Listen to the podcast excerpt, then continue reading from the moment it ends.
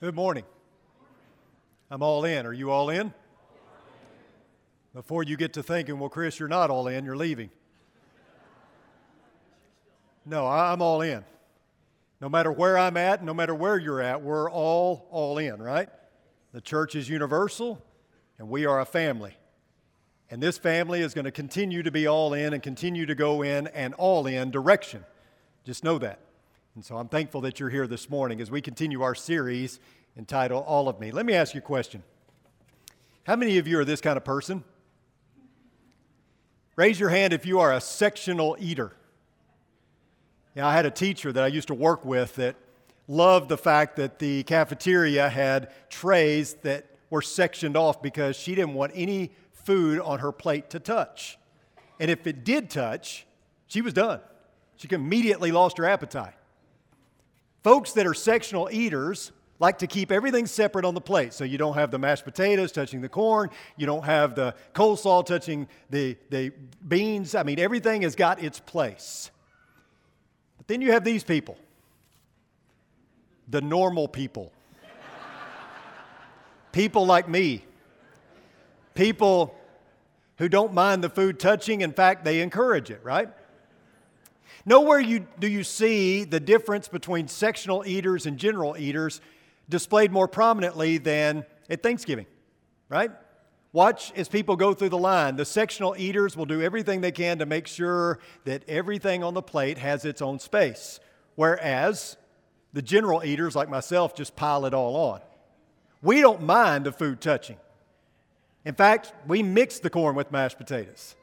We take for breakfast the sausage and the, and the eggs and the hash browns and mix it all together so that we can have a beautiful mess in our mouths, right? Now, the extreme sectional eater will actually only eat one food at a time because they don't even want it touching in their mouth. You know, people like this, maybe you're one of these people. I think there's a hotline for you if you need help. These are the folks that eat the fries first and then the burger because they don't want anything even touching in their, in their mouths. Now, whether you're a general eater or a sectional eater is really of no consequence. I mean, I think sectional eaters live life with less joy, but that's just me. You do you, right? Paul said, don't violate your conscience, so I get it. However, being a sectional person in life does matter. There are too many people who take church, they take their faith, and they stick it up here so that it doesn't touch any other part of their lives. I come to worship, I have my faith, but don't mess with my sports. Don't get involved with my career.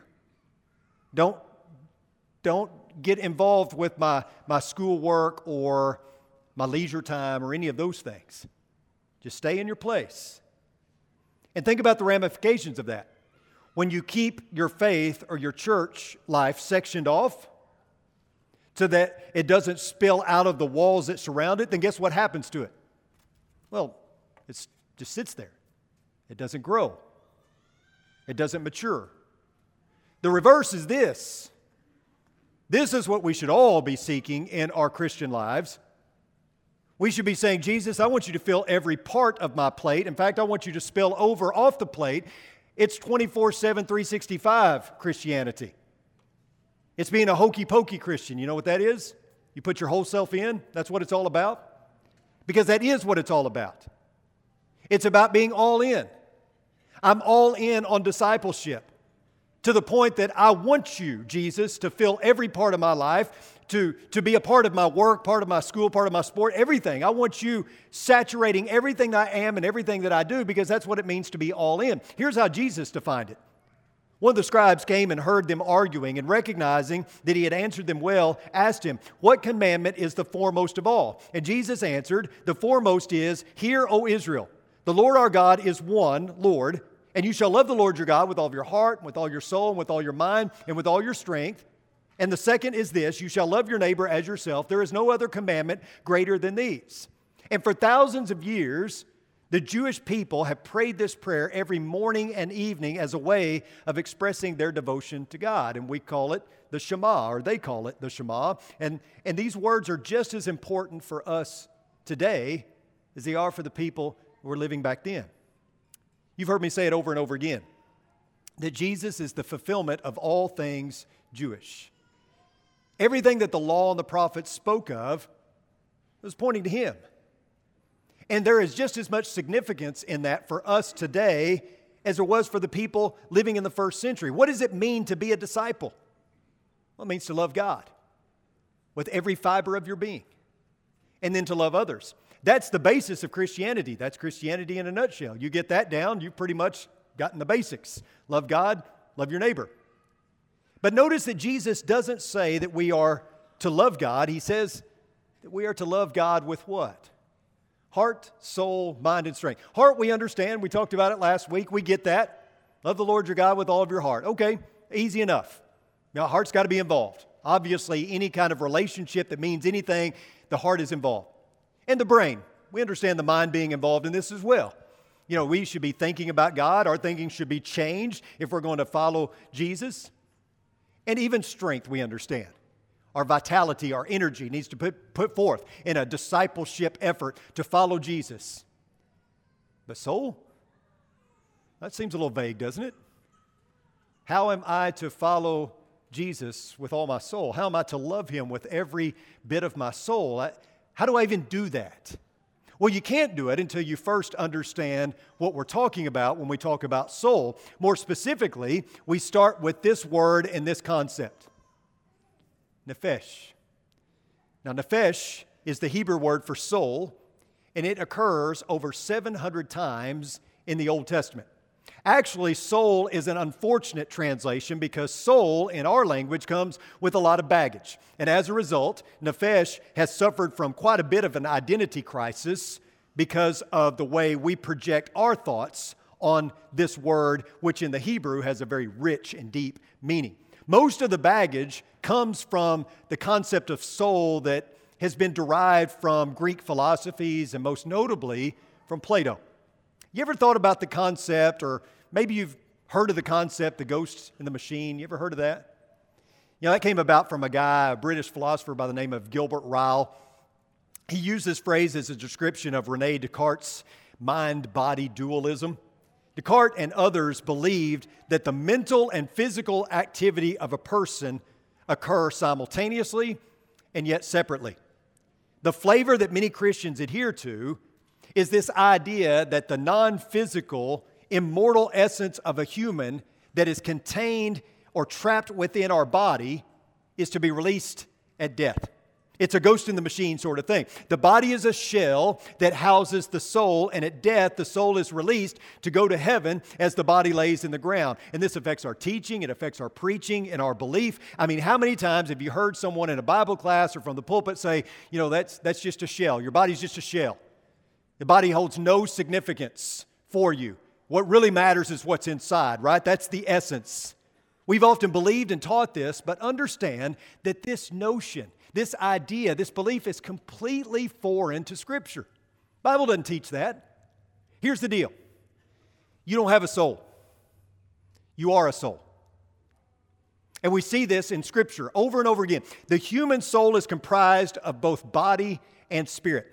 The Jews didn't buy into this false dichotomy that we often believe and teach. Soul and body were not two separate parts or distinct parts of a human. That's a Greek philosophy. You know, in fact, it's more closely akin to Gnosticism, which you may remember John fought Gnosticism as well as many of the first century Christians. They had to combat this heresy known as Gnosticism, which basically believed that there was a huge difference between the spiritual and material. Spiritual things were regarded as inherently pure, while material things were intrinsically evil. Gnostics also believed that the spiritual part of the person was their true identity and the only thing that really mattered, while the body, the flesh, was wicked. So the flesh served no good purpose. It was the soul that truly mattered. And many in the religious world have long held the belief that the physical is bad and decaying, while the spiritual is the good that we should cling to. However, Paul, who spoke about this topic often, doesn't make that distinction. We can go back in Genesis, Genesis chapter 2, verse 7. This is from the King James Version. And the Lord God formed man of the dust of the ground and breathed into his nostrils the breath of life. And man became a living soul. Now, King James translates nephesh as soul here. If you're using the New American Standard Version, you see that nephesh is rendered person. The NIV refers to nephesh as being, and the ESV uses creature. But I want you to notice the language here indicates that soul was not something that Adam had. It's what he was. In Deuteronomy 24 and verse 7, it's interesting, a kidnapper is referred to there as a nephesh thief. In Numbers 31 and verse 19, a murderer is called a nephesh slayer in the original language. In Genesis 46 15, we learn that Jacob's family consisted of 33 nephesh, or family members. Biblical people even referred to themselves as nephesh. In fact, nephesh is often translated as I or me. If you look at Psalm 119 and verse 175, uh, the psalmist states, Let my soul, which is nephesh, let my soul live that it, my nephesh, may praise you and let your ordinances help me. The author is using the word nephesh to emphasize that his entire being is involved in praising God. You go to chapter 3, verse 1 of Song of Solomon. It reads, On my bed, night after night, I sought him, whom my soul, Nephesh, loves. I sought him, but did not find him. Love is an emotion that activates the body. The writer here is not talking about some inward part of them that's disembodied, that, that loves. No, it's their whole body that they're talking about. Incidentally, nephesh is not a term that is relegated just to humans. Nephesh is also used to describe a variety of animals in Scripture. We see this in Genesis 1:21 as well as Genesis 1 verse 24 and Genesis 1 verse 30. Anything that has the breath of life, Genesis 1 and verse 30, is referred to as nephesh. Now, what's interesting is that if the breath of life has left a human or an animal, its nephesh remains. It's just a dead nephesh, a nephesh corpse, if you will. Notice I didn't say that all creatures have a soul. All creatures are a soul. Which brings up a question, doesn't it? Do you need to go get your dog baptized? Because it's a soul, it may miss out on heaven. What's the difference between us and animals? Some people say it's because we have a soul and they don't. And that's not the difference because the Bible refers to animals and humans as souls, right? You don't have a soul, you are a soul. So what's the difference? Well, obviously, we can reason, we have free will. What's the major difference between us and animals? Yeah, when Adam was sitting there and all the animals were paraded before him and he named them, in not one of them did he find a helper suitable. And so God, in the first surgery ever performed, took a rib from his side and fashioned the woman to complement him, to be a helper suitable. The difference between us and animals is that we were made in the image of God.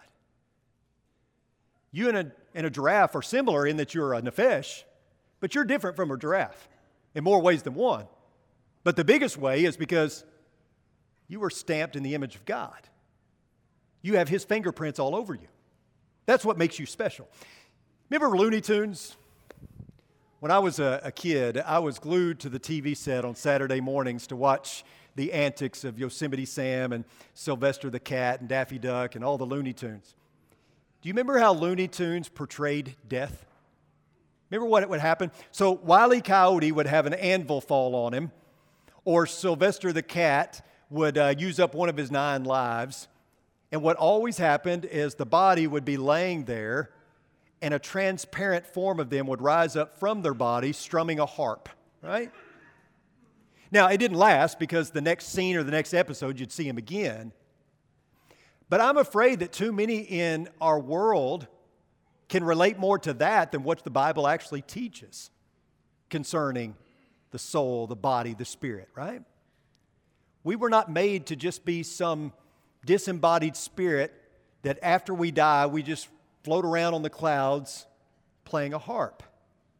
What's interesting to note is the biblical emphasis is not on where we go when we die. Have you noticed that?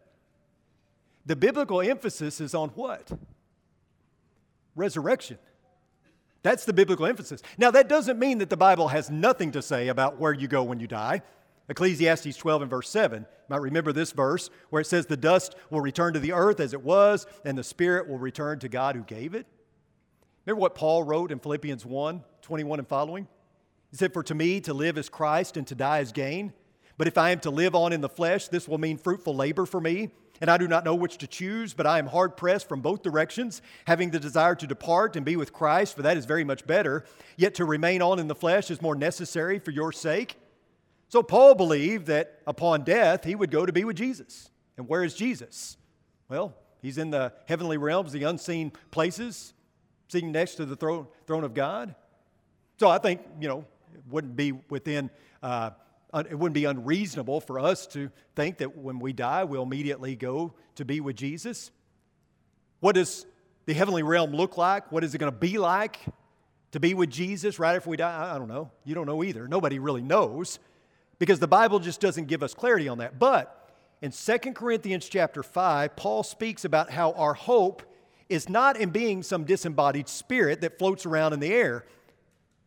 Paul says that when we die, we are a naked spirit. And being a naked spirit isn't bad, but it's not the goal. That's not our hope. You know what our hope is? Our hope is found in resurrection. The point when that naked spirit will be clothed with our imperishable and immortal body. Our hope is in our spirit and our body being reunited and redeemed. That's our hope. In other words, folks, we're not Tupperware. You're not some plastic container that you pop the lid to get to the meat. Your body is important. You're going to have a body in eternity. What is it going to look like? I don't know. Paul said, you know, don't need to worry about that. We don't know. But your body's important. Anything God made is important, right? It's not disposable. It has a purpose. Soul means whole. Nefesh equals all of me, body and soul. And then you say, well, what about spirit? That's a good question. Let's make the confusion even tougher.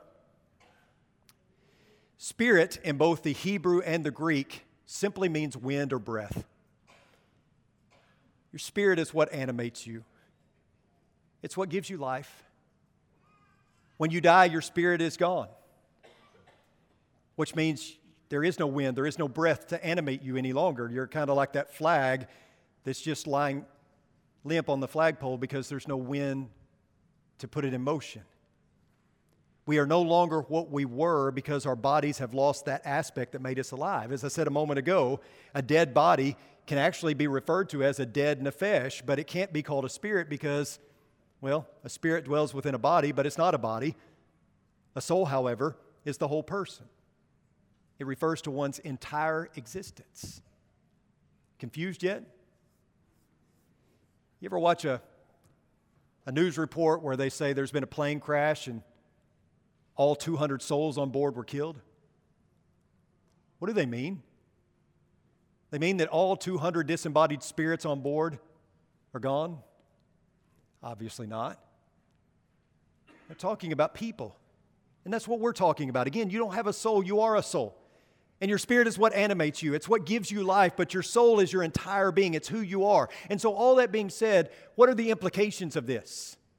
How do we apply it to the Shema that, that Jesus gave? Well, I said in the beginning, soul is an unfortunate translation because nephesh involves such a deeper, richer meaning than we often assign to it. And our misconceptions about soul diminish the true nature of nephesh. The most basic meaning of the Hebrew word nephesh, if you boil it all down, the most basic meaning is throat. In Numbers chapter 11, verse 6, it reads, But now our whole being is dried up there is nothing at all except this manna before our eyes. Whole being here is the word nephesh, and it literally translates here throat. But since your whole life, your whole being depends on what goes in and out of your throat, nephesh can be used here to refer to your whole life, the whole person. Psalm 42 As the deer pants for the water brooks, so my soul pants for you, O God. My soul thirsts for God, for the living God. When shall I come and appear before God? My tears have been my food day and night, while they continually say to me, Where is your God? Your throat can be thirsty like a deer, but that thirst can be a metaphor for how your whole physical being longs to know and be known by God. So you go back to the Shema. Hear, O Israel, the Lord our God is one Lord. And you shall love the Lord your God with all of your heart, with all of your soul, with all your mind, and with all your strength. The second is this you shall love your neighbor as yourself. There is no other commandment greater than these. It's starting to kind of come into focus a little bit.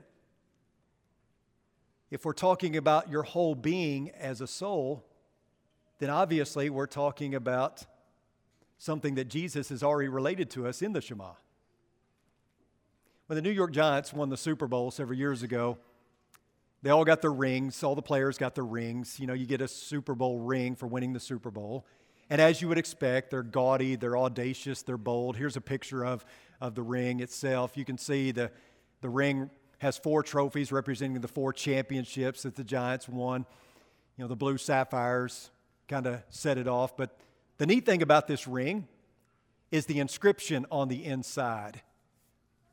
Can you see what that says? It says all in.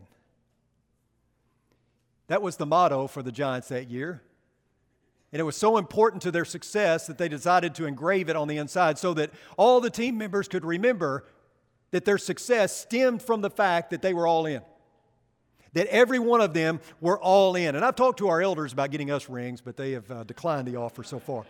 I guess if you give $5,000, you can get one. The greatest commandment, as given by our Lord, is an all in exhortation. It's body, it's soul, it's every fiber of your being. You know, all in is a, is a term you commonly hear in poker.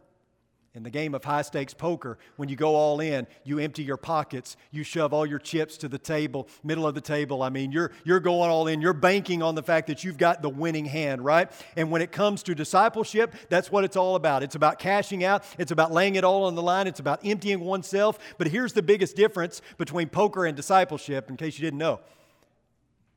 In discipleship, you're not just going all in for you, you're not just going all in for Jesus you're going all in for others as well. And I say that because we often hear, well, the mission of the church is to save souls, right? And that's true. Nothing wrong with that. As long as we're talking about whole people, right? As long as we're talking about whole people.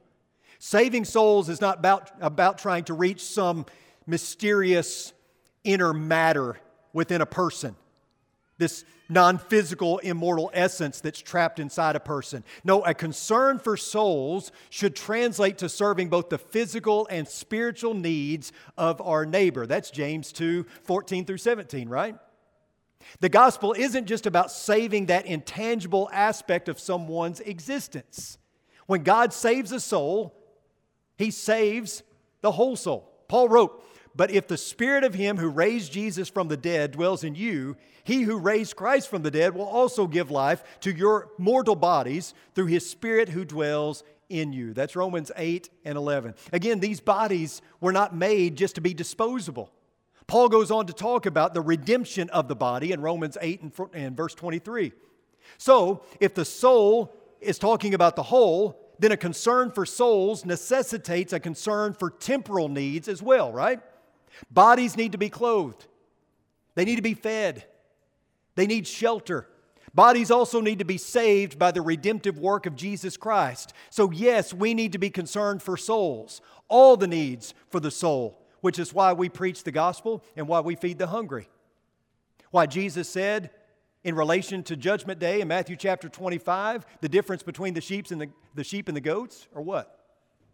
You know, the sheep are the ones that tended to the physical needs of those that were, that were needy.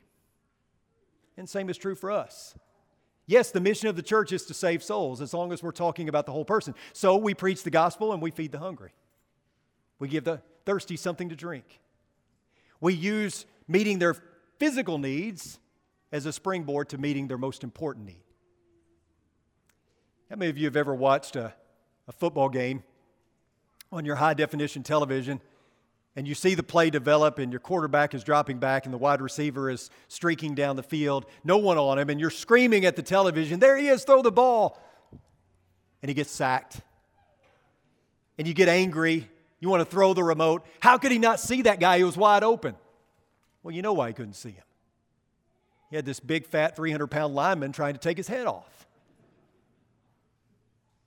You had a very different perspective than he did. You could see the whole thing playing out. Perspective means everything, doesn't it? How you see things makes all the difference. When my kids were little, people would tell me, Oh, you better enjoy it while you can. They grow up so fast. And I sometimes would think, Not fast enough, but, but it's true. They do grow up very fast. And now that I'm on the other side of it, I can see that they were right, but they had a perspective that I didn't have at the time.